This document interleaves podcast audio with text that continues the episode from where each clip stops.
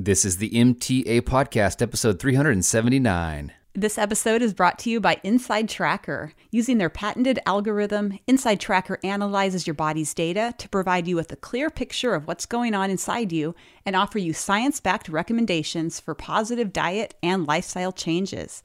You can get 25% off the entire Inside Tracker store. Just go to insidetracker.com/MTA. Save 25% by visiting insidetracker.com/MTA. And thanks to Tribit, makers of the MoveBuds H1 wireless sport earbuds. No matter how vigorous you are training or how bad the weather gets, the MoveBuds H1 are waterproof, sweatproof, comfortable, and they fit securely. Go to Tribit.com. Use the code MTA to get 10% off. That's Tribit. Tribit.com. Use the code MTA for 10% off.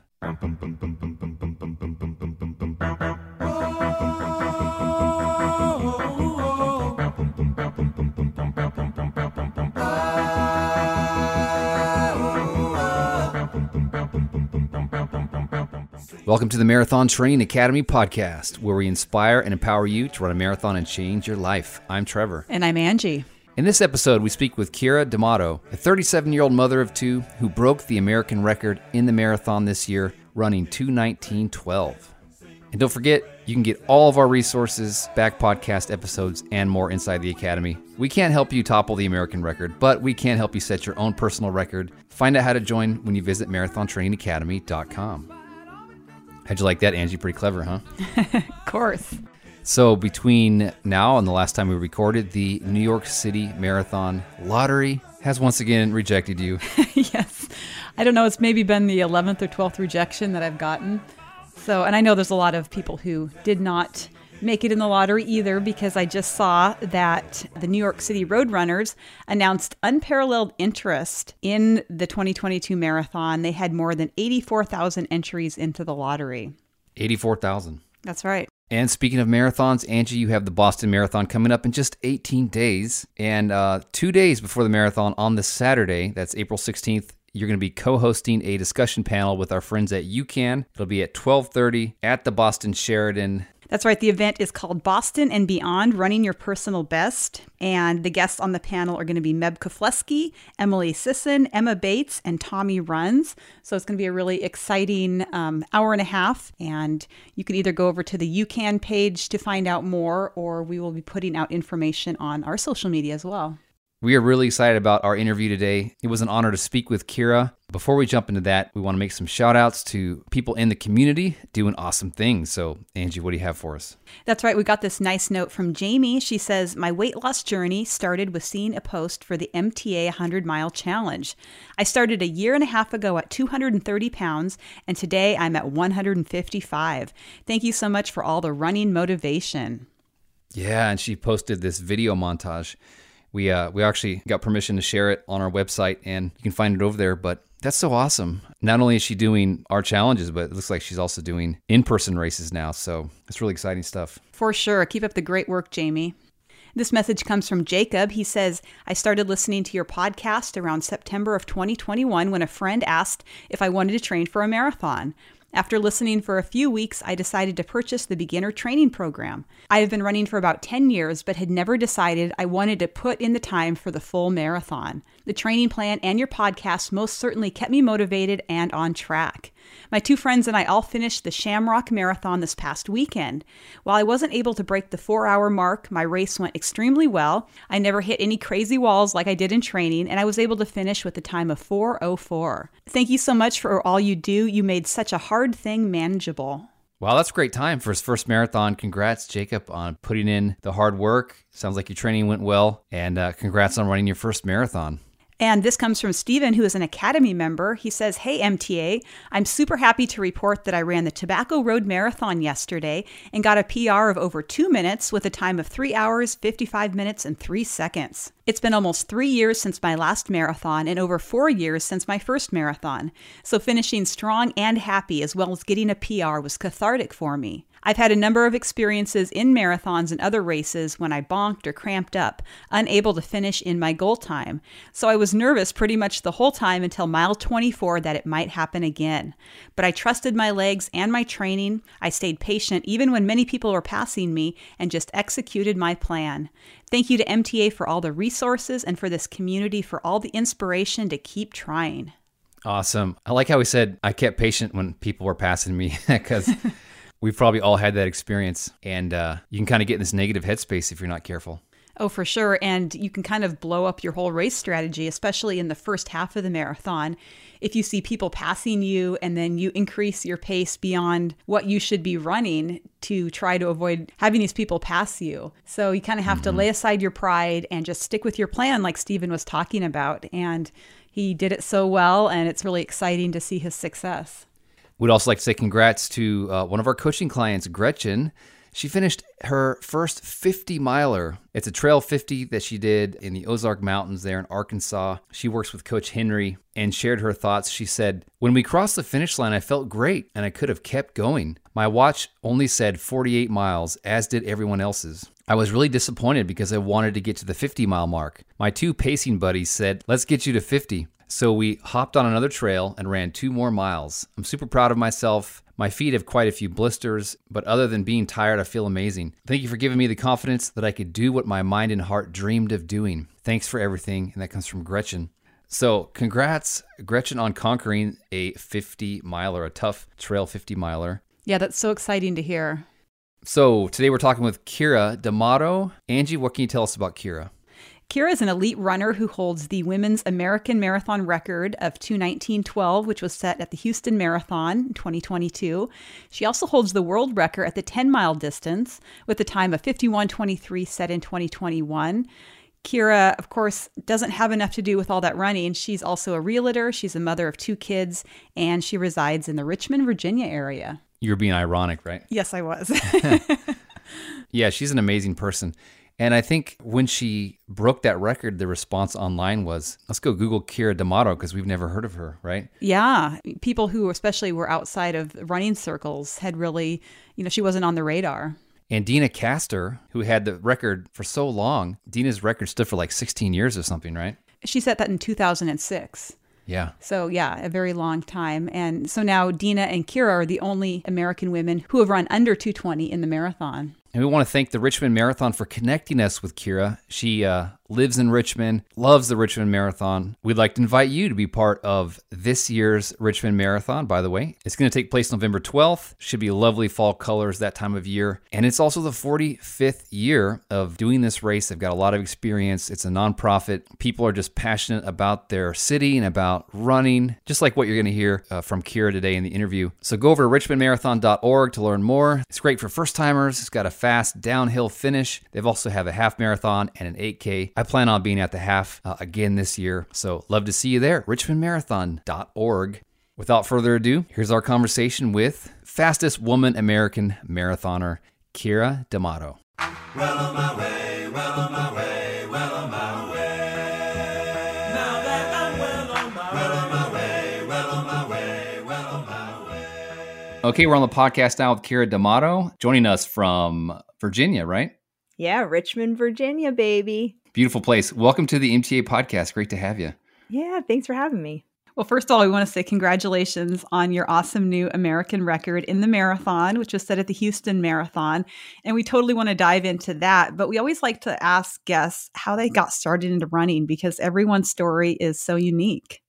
Yeah, I started pretty much just as an athlete growing up. Like whatever I could play, I was in. So I had 2 brothers that were really close in my age, and we would just go outside and play like our own sports or kickball or soccer or football or whatever it was. So I think I just loved playing growing up, and I played soccer and basketball, and I was on the swim team and tennis, and I found I was naturally a gifted athlete, but I think it was because I was pretty quick. So I could beat everyone to the ball. And then when I got to the ball, I wouldn't know what to do with it, but I was the first one there. Which is what makes running a perfect sport because there is no ball, you know, you just have to be quick, right? Exactly. And it's funny because even in soccer games, I remember so vividly thinking, man, like We're losing by 3 goals. This sucks. Losing sucks. But you know what? Maybe if it was a race around the field, maybe like 3 laps around the field, I think I'd win that. So you know what? That's okay. I may be losing in soccer today, but if this was a race, I think I could win that. Now, is it true that you started running as an effort to kind of impress your soccer coach? Absolutely. Yeah. Soccer is in the spring in Northern Virginia where I grew up. So I thought if I joined the cross country team, he'd think that I'm really fit and I'd get in good shape and then I could run the whole 90 minutes of a soccer game. And again, when he saw me get to the ball, you know, he probably wouldn't know what to do with it, but I'd be the first one there. And how did that first cross country race go for you? I mean, were you like naturally in love with running, or was it kind of like one of those things where it was really hard and you kind of had to like have a process of falling in love with running? Yeah, it was a process for me. I think my first race ever feels a lot like every race, that somewhere in the race, I thought, why am I doing this? This is crazy. This hurts. Like there's not enough air that can get into my lungs right now. My legs are burning. I voluntarily did this. Why am I doing this? And then like you push through that and you finish and you're so proud of yourself. You doubted that if you could even go forward, and somehow you pulled it together and convinced yourself to finish. So then right afterwards, I was like, wow, this is great. But then it was a cycle of that. I remember my first cross country season, every race, I told myself, this is the last time I'm going to run ever. And then I'd finish and be like, okay, that really wasn't so bad. And then I'd be in the race and be like, yeah, this is terrible. Why am I doing this again? So it took me a little bit to learn to love it.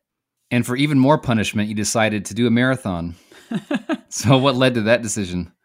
That's a really good question. So my first marathon I did was in 2013. It was after the Boston bombings that I felt like it was my way to be Boston strong and to stand up. So my husband and I, we weren't training at all then, but we picked a marathon in Missoula, Montana in July, which was kind of a little bit at altitude, or that's why I tell myself that it did not go very well. It wasn't from like the lack of preparation or anything. But so that was really how it started, just to show that we're resilient and we're strong and to kind of step up. And then I did that race and had the same feeling that I had in every other one of my first races, that I was like, I am not a marathoner. This is not what I'm supposed to be doing. And I mean, I think I made it to like 16 or 18 miles. And then I just stopped and walked for a while, and then walked and ran it in. And I was stopping at every single like gummy bear station, just like taking fistfuls of gummy bears and just chewing them, not even trying to like eat and walk. I would just stop. And they're like, you can do this. I'm like, don't tell me what to do. Like, I am going to get to the finish, but I'm going to take my time at this point. So I finished just thinking I'm not a marathon runner. And then after that, I had 2 children and got back into running really for like physical reasons and then for like mental reasons. And I just kind of fell in love with the slow, patient pace of the marathon, I guess. So when you were at the Missoula Marathon and you're walking and eating handfuls of gummy bears, you didn't think to yourself, I want to set the American record someday. Absolutely not. I thought to myself, this is my last marathon ever. I'm going to finish today because I'm not a quitter and I don't quit once I've started something, but this is not for me. Well, I want to kind of like rewind a little bit, because you went on to run Division I in college and you kind of had running taken away from you, sort of as, you know, a matter of speaking, because of an injury and then a surgery that you needed to have. Tell us about that journey, because, you know, you were a very talented runner. And even though the marathon obviously wasn't on your agenda at that point. Running was my life. In college, it was everything I thought about, how I structured my day. All of my decisions revolved around running. So after college, I joined a team in the DC area called DC Elite, coached by my now coach, Scott Roscoe. And some of my best friends were on the team. Samia Akbar was on the team, but also it was headlined by Alan Webb, who set the American record in the mile. And so I was on that team for, I think, just over 2 years before I started having like a string of perpetual ankle injuries, which I realized I needed to get surgery to fix like a condition that I had, I guess, since birth, but suddenly just flared up, I think, for my level of training. And my insurance didn't cover it. So I felt kind of pushed out. But I also, like, running at that time was really hard because I felt a lot of pressure from it, because I was trying to make it my career. and I wasn't running what I was now. So I wasn't making nearly any money. So I was working part-time jobs just to kind of pay my way to be able to afford to go to these races. So there was a lot of pressure on running then. And, you know, I looked at my teammates, specifically like Alan, and he is the hardest working person I've ever met in my life. I have never seen anyone train harder than Alan Webb. And he was so meticulous. You know, he would like measure out strides. He was always working hard and he was very serious about it. And he was a very fun person, but took running very, very seriously. And I compared myself a lot to him, and I'm not that type. I'm not that meticulous. Like there's some days where I'm like, you know what? I'm good with 4 strides instead of 6. Like I really don't feel like doing any more strides today. Or, you know, so it's like, I'm okay. A lot of days just being good with good enough. And I was really laid back about it, and I'd be joking around and having fun. And at the time, like I kind of saw that is Alan is really successful. This is what he does to get successful. And I'm not that type. So in a way, like I felt a little discouraged that maybe I wouldn't be able to make it at a high level like Alan, because I wasn't like Alan. So I think too, when that injury came, it felt like kind of a sign to like just push out and start something else, because I'm not like that. So I don't know if I'm going to have that kind of success. So it's been interesting because it kind of took accomplishing what I have this year to really look back and reflect on the difference between me now and me then. And I think I'm putting it together now of why I have had so much success, because I'm being true to myself and doing it my way. And I'm, you know, I'm good with good enough most of the time. And I think that makes for really consistent training because I'm not overdoing it. But it's just been really rewarding to see that I've been doing this my way and a little more lighthearted, and I found success this way. So this was a big, big learning thing for me. But at the time, there was just so much pressure, and running was so hard at the time, I wasn't finding the same joy. So when I was pushed out, I guess was kind of okay with it at the time. It's interesting as you look back, because it's possible that you never would have had the success that you've had today if you hadn't had that break and come back to running with just a different perspective, bringing more of your true self to it. Yeah, you're completely right. I don't think I'd recommend my path to anyone else. It's a very strange, like I would say, the path less traveled for sure. But I think this was the way that I needed to discover my gift and how I function best. And I guess this is the road I took to get here. But so you told us about that first really tough marathon. And I think a lot of listeners are totally relating to that, where they feel like, you know, they wanted to quit at some point during the marathon. They forced themselves to finish and thought, okay, one and done, check. And then you come back a few years later, you've had a couple of kids. What led you to take on that second marathon? The second marathon, it started as just a prank to my husband. So for Christmas, I gifted him an entry into the Shamrock Marathon. Yes. And to me, it was such a funny gift because it's actually, I mean, marathon entries are really expensive. So it was actually a really thoughtful gift. But then he wasn't training for a marathon. So it was kind of like the worst gift ever that all of a sudden now it's like, wait, you gave me 2.5 months to train for a marathon? Like, what do you... So, and I fully like signed him up and just printed out like the confirmation of entry. And so it was kind of, I laughed at him when he opened it, but then I started feeling guilty and I'm like, tell you what, I'll sign up too. And I'll do it with you. And so that was kind of fun because that was a really busy time in our life.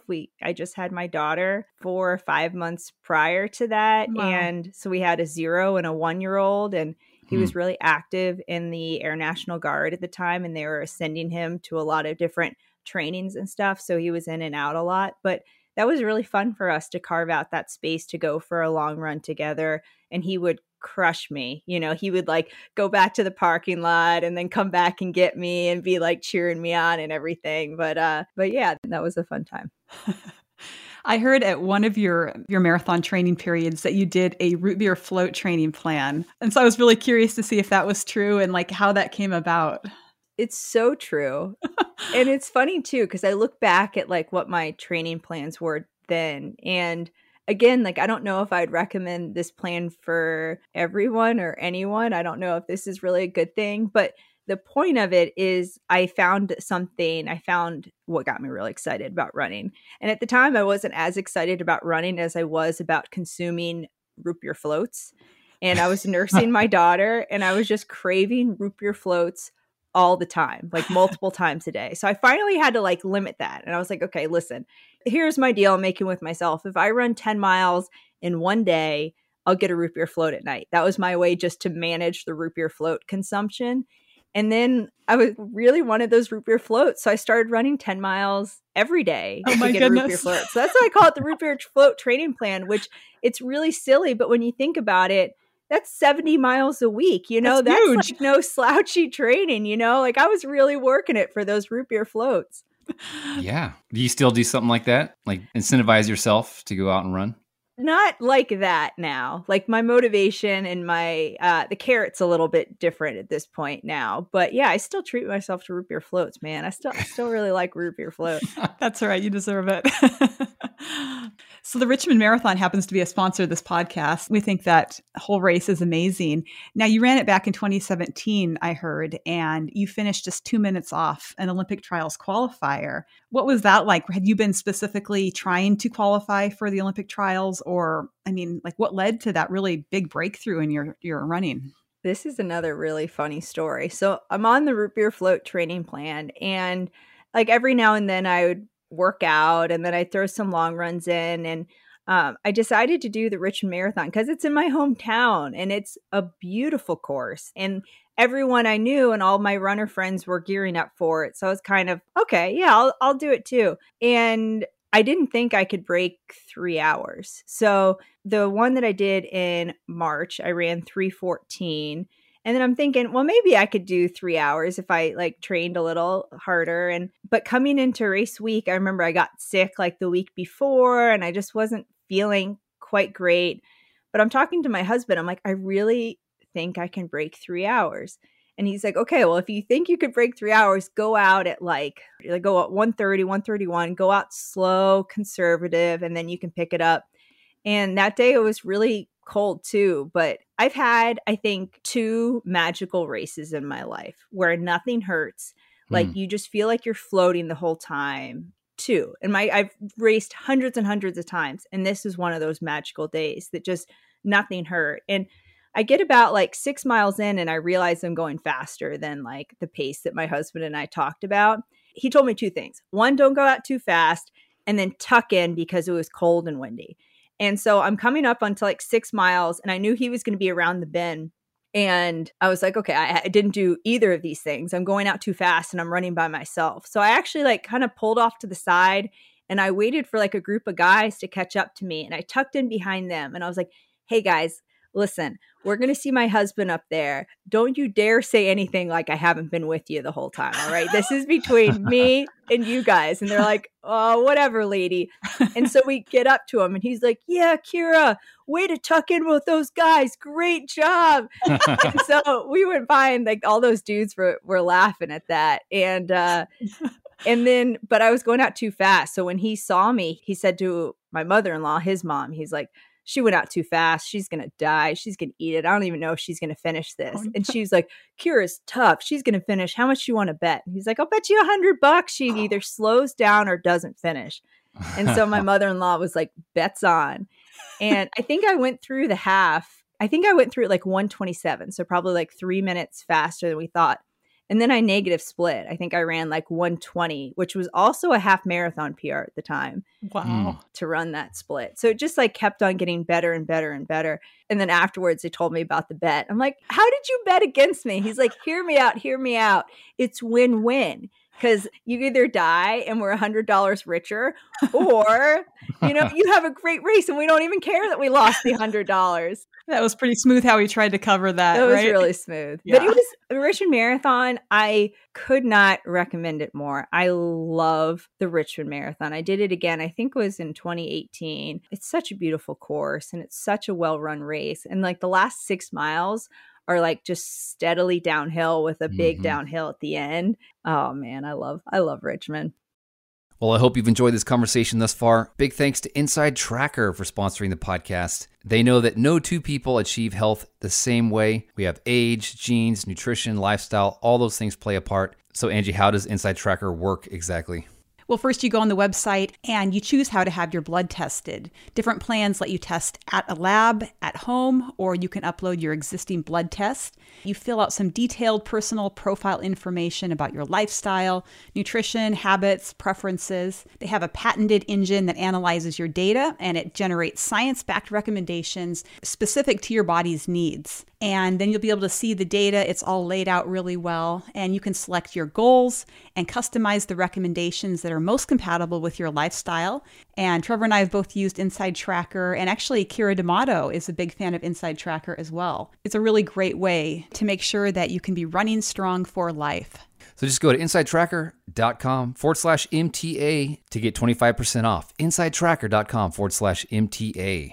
Thanks also to Tribit for sponsoring the podcast. They make the MoveBuds H1. They're designed to offer high-quality audio performance for runners and athletes. The phone calls are ultra clear. There are 4 microphones and noise reduction technology built in. It eliminates 90% of the background noise, or you can place it on transparent mode and hear more of the noise around you. And in a day when it's really easy to drop $150 on a pair of earbuds, these ones are actually quite affordable. And even if you don't care about taking phone calls while you're on your run, like I don't, of course, one of the great features is that they have such a long playback time. The MoveBuds H1 offer 15 hours of playback per charge and up to 50 hours with the included charging case. So the long battery life ensures that your playlist or your podcast doesn't end before your long run or your marathon does. Check them out at Tribit.com, Tribit, Tribit.com. Use the code MTA for 10% off at checkout. Tribit.com, use the code MTA for 10% off. So one thing a lot of people may not know about you is that you hold the American women's 10-mile record as well. Can you tell us about how that unfolded? Yeah. So during COVID, when everything shut down, like my first instinct was like running doesn't have to. Like I'm going to keep the pedal to the metal. I'm not getting any younger here. So let's see what I can do. So when there were no races, I decided to kind of put on my own race. It was a really small race, but I kind of had that 10-mile record in mind because I'm also part of the Credit Union Cherry Blossom 10-mile run. And one of my roles is getting clinic speakers and some of the elite athletes, coordinating with them. So we had Molly Huddle coming in 2020, and the race director reminded me to remind her what the American record was for 10 miles. So I sent it to her and her agent and just said, you know, by the way, if Molly actually wants to race this, you know, not just come and talk, I think she can get the American record. And then I started doing the math and I'm like, hey, I think I can get the American record. So when everything shut down, I'm like, you know what? I'm going to go for it. Like, I'm going to train. I'm going to make this my goal to try to set an American record. And this is someone who I wasn't sponsored. I didn't have any national titles. Like, I really have no business thinking I can run an American record. But for whatever reason, I just honed in on that 10 mile and created my own race. I called it the Updog 10 Mile Race and put it on in Anacostia Park in DC. And we opened it up and actually actively recruited other like women, elite women. Molly Seidel came, Emily Durgan, Bethany Sachelben, and Suzanne Sullivan. So we had a race of 5 people. And yeah, I set the American record that day, which actually I found out is also a world record. Wow. Yeah, so that's awesome. Pretty cool. I have a world record for the women's only 10 mile. That is amazing. Do you feel like that kind of set up your mindset for going into Houston and being able to run the American record there? Yes and no. Like, I think that gave me a lot of confidence about just goal setting and training and going for it. But I kind of looked at the 10 mile as like a low hanging fruit record. And even like as a world record, it's not lost on me that other nations track in kilometers. So that's probably the only reason why I have it. But it did give me some confidence. But like I went into that race thinking like I can be the American record holder in 10 miles. Going into Houston thinking about the American record for the marathon, I couldn't wrap my head around that at all. It was like just a whole nother animal with Deena Kastor holding it for so long. Like I couldn't wrap my head around it. I still can't wrap my head around it. So I had to just not think about that part. So instead I was going in to run 5:18s for 26.2 miles. That's how I wrapped my head around the goal that day. So just what you could control. And, you know, obviously in a marathon, so many things can happen. You know, you can go out to run a certain pace and it may just not be in you that day. So just giving it your very best every single mile. Yeah. And like, I remember so vividly standing in the starting line day thinking, I'm in shape to run that pace. You know, whether it happens today or not, I have no idea. But if it does happen, that'd be really cool. And if it doesn't, I'm going to be in the same exact spot that I am now. And I'm a happy person, so that's okay, you know? Yeah, it's pretty wild that it all worked out. You mentioned that twice everything has just sort of come together and the race has just felt effortless. It's just been a magical day. So I'm assuming that the second time it happened is in Houston. No. Okay. Houston was not magic, man. That was one of the hardest races I've ever pushed through. The second race was at the Marathon Project in 2020. Okay. I ran... my PR going into that, I think was, I can't even remember. It was like 2:34, I think. And I ran a 2:22 that day. Wow. And nothing hurt. It felt so smooth. I just clicked off the pace. Like it was a little bit of a negative split. And that was a magical race. But Houston quickly, like getting out, like I told myself too, that like nothing needs to be perfect. Like, I don't need the perfect day. Like, I think I was in shape to run a lot faster than I did. So I knew I had some wiggle room. So I didn't need anything to be perfect. I didn't need to run my best. I just kind of needed it to all be good enough. So I'm like, you know, standing on the starting line, I'm like, it's cold and windy, but, you know, this is good enough. This is fine.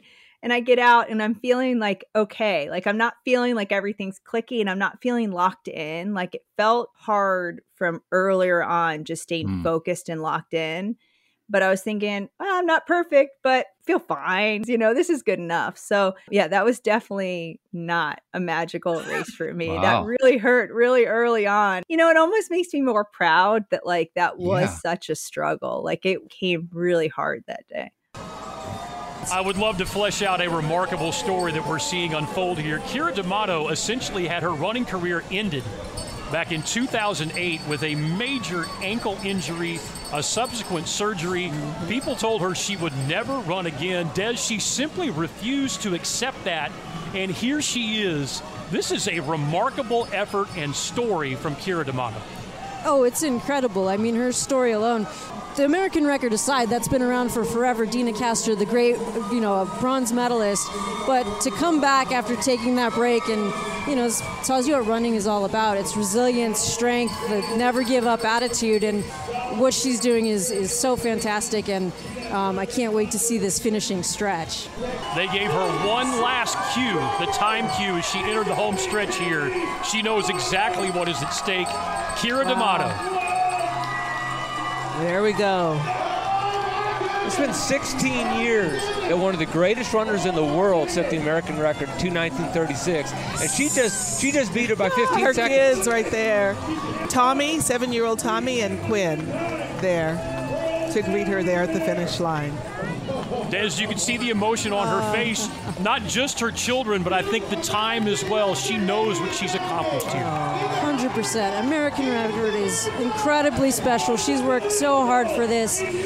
I mean, this is a new era. So many things like came into play. And I think the biggest thing that happened on that day for me is that, and I feel like kind of the races that I'm even talking about with you are races that like clicked.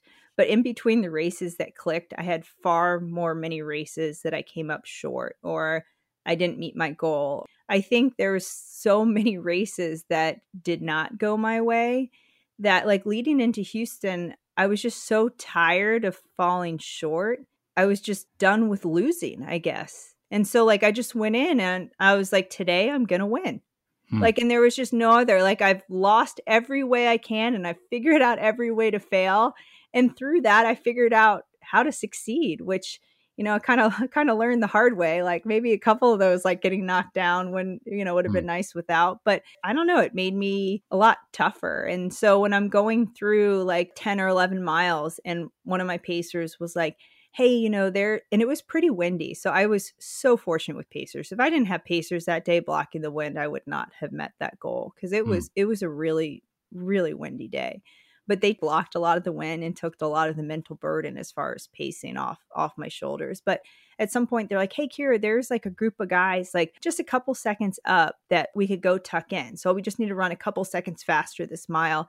And I was like, nope, like I am at my limit. I cannot go any faster. Like we are staying right here. I am not running any faster than I am right now. And I think in that moment, that was experience talking, that I just knew my body and I knew how easy it is to like break and crumble and hit a wall in a marathon. And I was, you know, not feeling great. So I was able to be just assertive that like, nope, I'm going to be patient. I'm going to run the pace. I'm not going to run a second faster than I need to because I'm going to put money in the bank. So I think, you know, that came from not doing that, you know, and kind of being tempted to do that in the past. And then one trick that I do in marathons, like whenever I start getting real negative, I just look for like food or water. So to distract me. So I'm just hangry, you know, and when you get hangry, just like everything sucks. So I'm like, so whenever I would start being like, oh man, this may not happen, I think, okay, where's the water table? Get me a gel. I need something to drink. I need something. So then I was just focusing water stop to water stop, which kind of broke the race down for me. And then like my daughter was like super into that Dynamite song at the time. And that's not a new song, but like every other song I heard along the course was that song. And that gave me so much energy. I'm like, I don't know who else really likes this song right now. I mean, it's a really peppy, happy song. Mm-hmm. I just kept hearing that. And I kept feeling how much of my family has been with me on this journey and how much they've sacrificed for me to be pursuing this goal. And that brought me a lot of strength during the race. And then also, I think the biggest thing that I've learned too is I call it the embrace the suck in a race. When everything hurts, like what do you say to yourself in that moment? And most of the time, it's just natural to kind of ease off the gas in that. But I've really been working mentally, like what do I say and prepping for that moment to come? And what I've said, that internal dialogue has evolved for me throughout my whole career. And, you know, it started out as like a quote or motivational like phrase, and then it turned into specific, like drop your shoulders, you know, put in a quick surge, or kind of just specific things that I could do to focus on. And then I just tried to get into really like positive self-talk. But then I realized, you know, just saying like, do your best, that was actually allowing me to slow down, because I would just say, well, my best is slowing down. So then I got to this point where when I get to that, I almost like invited that in and just realizing that that is the point that is going to make or break this race. It's going to turn a bad race into a decent race, or a good race into a great race. Or in my case, I'm thinking, if I can work through this, I can hit my goal. And so I practiced so hard, even in workouts or in races before, that when I got to that point, just welcoming it and knowing this is where the magic happens. So working through this and just believing that I can work through this, this is the magic that's going to turn this into a really special race. So yeah, I think there was a lot of things going on, and I had, you know, 2 hours and 19 minutes to grapple with all that, but it was a mental circus, I guess. Yeah. I think the marathon provides a lot of time for a lot of thoughts to go through our heads. And what you described is going to be super encouraging to listeners who have had those races that have just sucked and they thought maybe like, this isn't for me. But that breakthrough could be just right around the corner if you don't give up. And realizing that even if a race isn't clicking from the very beginning, doesn't mean that great things can't happen, that you still can't reach your goal. Not just that race, but the whole story arc that you've been sharing with us of your career. Well, and I think that part of it is every time I haven't met my goal, like I think maybe it's that my ego or that I'm so stubborn. So there was a race where I was trying to break 2:30. I ran 2:34 and I walked away like, well, I didn't break 2:30 today, but I'm a 2:30 marathoner. Like I don't need that race to validate that I know I'm a 2:30 marathoner. And then the next race, I thought I was in like 2:26 pace and I ran another 2:34.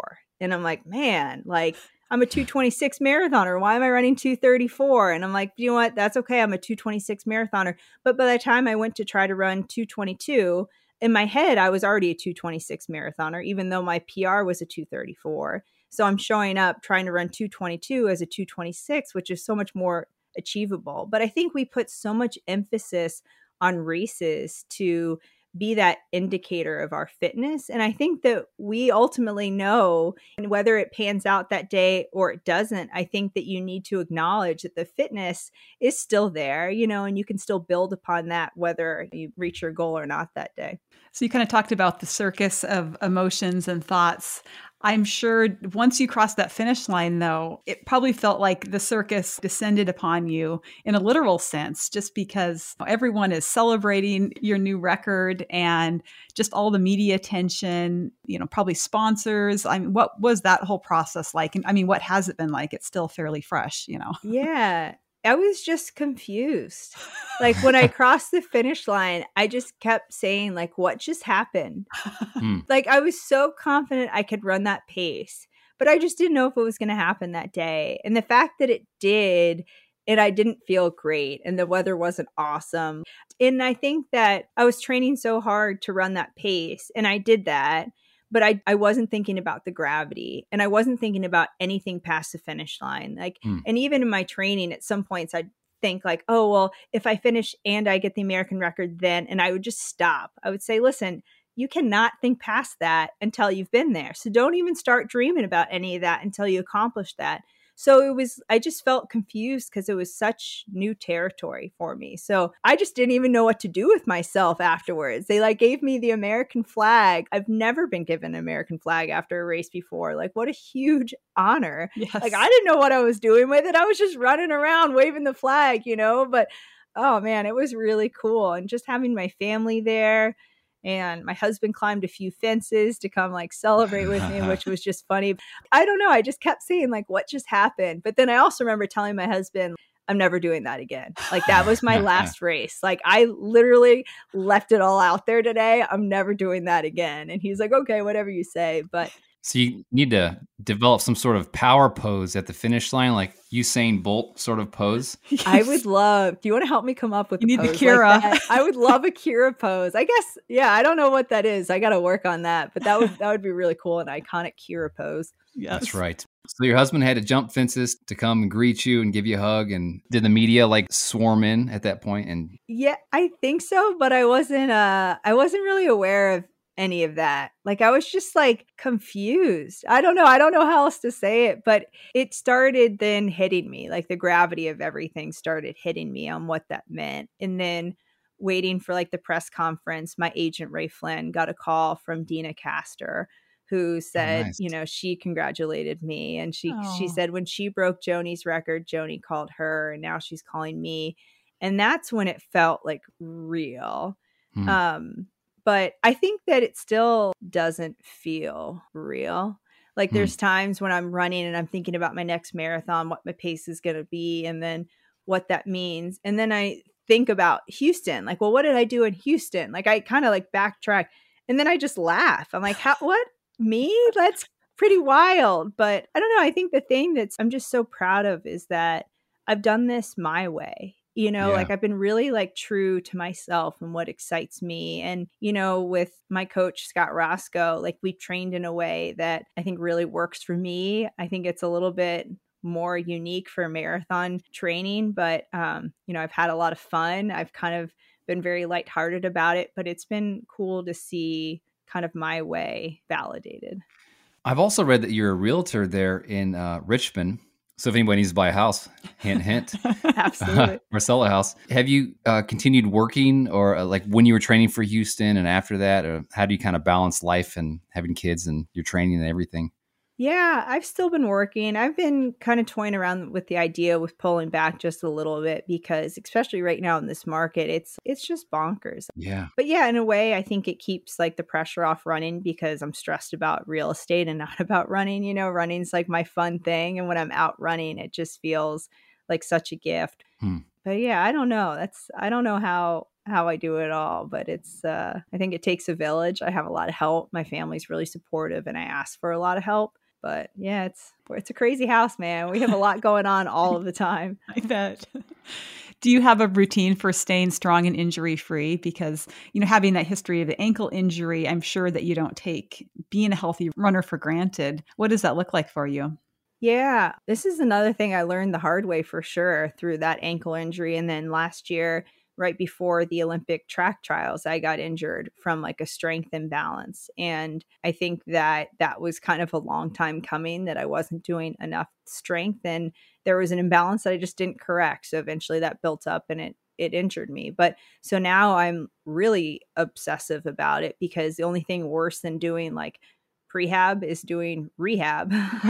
So I don't want to do that again. So I'll do whatever it takes. But I'm doing, I do hurdle mobility drills twice a week. I do Pilates once or twice a week. I have a strength routine that I do once or twice a week. And I do foot drills and toe yoga and special walks. And I have like pedestal strength, and I do so many things now to make sure that I'm recovering and I'm, going in 100%. So it feels like a full-time job, just staying healthy in a way. So what is next? Are you training for something else this year? Oh yeah. So I'm going to see how fast I can run, and I'm going to switch gears, head to the track. Wow. And try to make the 10K team to compete at Worlds this summer. So, awesome. So that's the plan. We'll see how quick these legs can go. And what about the Olympic marathon team for 2024? Oh, yeah. That is like target, zoned in. Awesome. Like, yeah, that's like the big overall thing. Yeah, I'm not an Olympian yet, so I would really like to be. Are there runners that have been like a source of inspiration to you through the years in your journey? Yeah, a lot of people. I think probably the most inspirational runner is someone I went to high school, college, and trained with post-collegiately, Samia Akbar. She was a senior when I was a freshman and kind of took me under her wing at Oakton High School. And then I followed her to American University and then on to DC Elite. But I think Samia is just an amazing person, and she treats running like truly as a gift that she really enjoys. And I just learned to really love running and everything around it from her. Yeah, I think that's like what I'm going to take away. One of the things from this conversation is like, remember, this is a gift, and this is something that we should be having fun with and enjoying. If it feels too much like work, I'm going to bail on it now. Yeah, I know. We already have enough work, and we already have enough like hard things in our lives. But it's funny too, because a lot of people ask me like, oh, I really want to do a marathon, but I'm not motivated. What are your tips? I'm like, don't do a marathon then, man. Like, if you're not motivated, don't do it. Find something else that gets you excited. What excites you about running? Like, find that goal in running. I spoke to someone else. She's like, I love to run, I just don't like to race. What should I do? I'm like, then don't race. Right? Just run, man. That's like running is so great, and just having it in your life. So, I don't know. I feel like if anyone takes anything away, like lean into running for like what excites you, and like it doesn't have to be the standard chase this race. It could be just trying to see how many miles you could build up to and stay healthy. Maybe that's exciting for you, or running a quick mile may still get you going. So I think we can all kind of tailor our goals for just what excites us. Perfect. Well, it's been an honor speaking with you. And if folks want to find out more about you and find you online, where can we send them? I'm on Instagram at Keira D'Amato, and I try my best to answer all messages and stuff on there. But I'm also on Strava. Are you guys on Strava? Yeah. Okay. Definitely. Strava is like my favorite social media app. It's a lot of fun. You're not a real runner if you're not on Strava, right? I started Strava when I just like my husband and my mother-in-law were following me. So, and I would put up my runs for like the 2 kudos that I would get from them. For a while, yeah, my only goals were like getting the local legend or the segment kings or king of the hill. That was my race that I would train for these segments in my neighborhood. And I would get really upset when people would take my crown. So then I'd have to train harder and go get that crown back. But thanks for having me, and I'll see you guys in Richmond.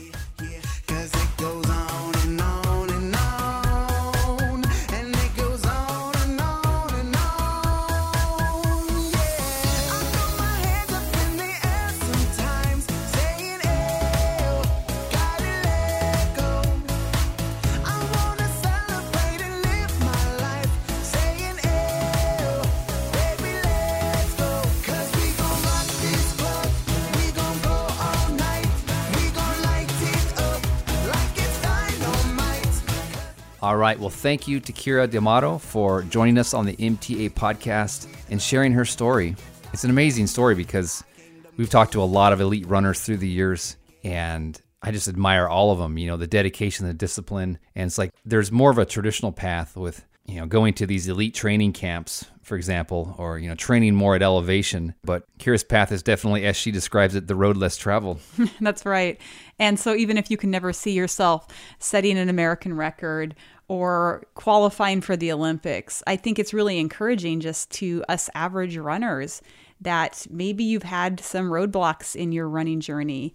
Maybe you've had some unwanted detours or things have been a bit bumpy, but you can still achieve your goals. And I just love her mindset that she tries to keep it fun. She does it her way, and it's obviously working really well for her. You think? All right. Well, that brings us to the end of this episode. Thank you so much for being a listener. You guys are awesome. If you have anything we can help you with, we love to connect with you. We have a contact form on our website. Let us know how we can help you in your training. Just go to marathontrainingacademy.com. Just want to encourage you to keep taking action. It is worth it. It will be worth it. And remember, you have what it takes to run a marathon and change your life. Right on my way, right on my way.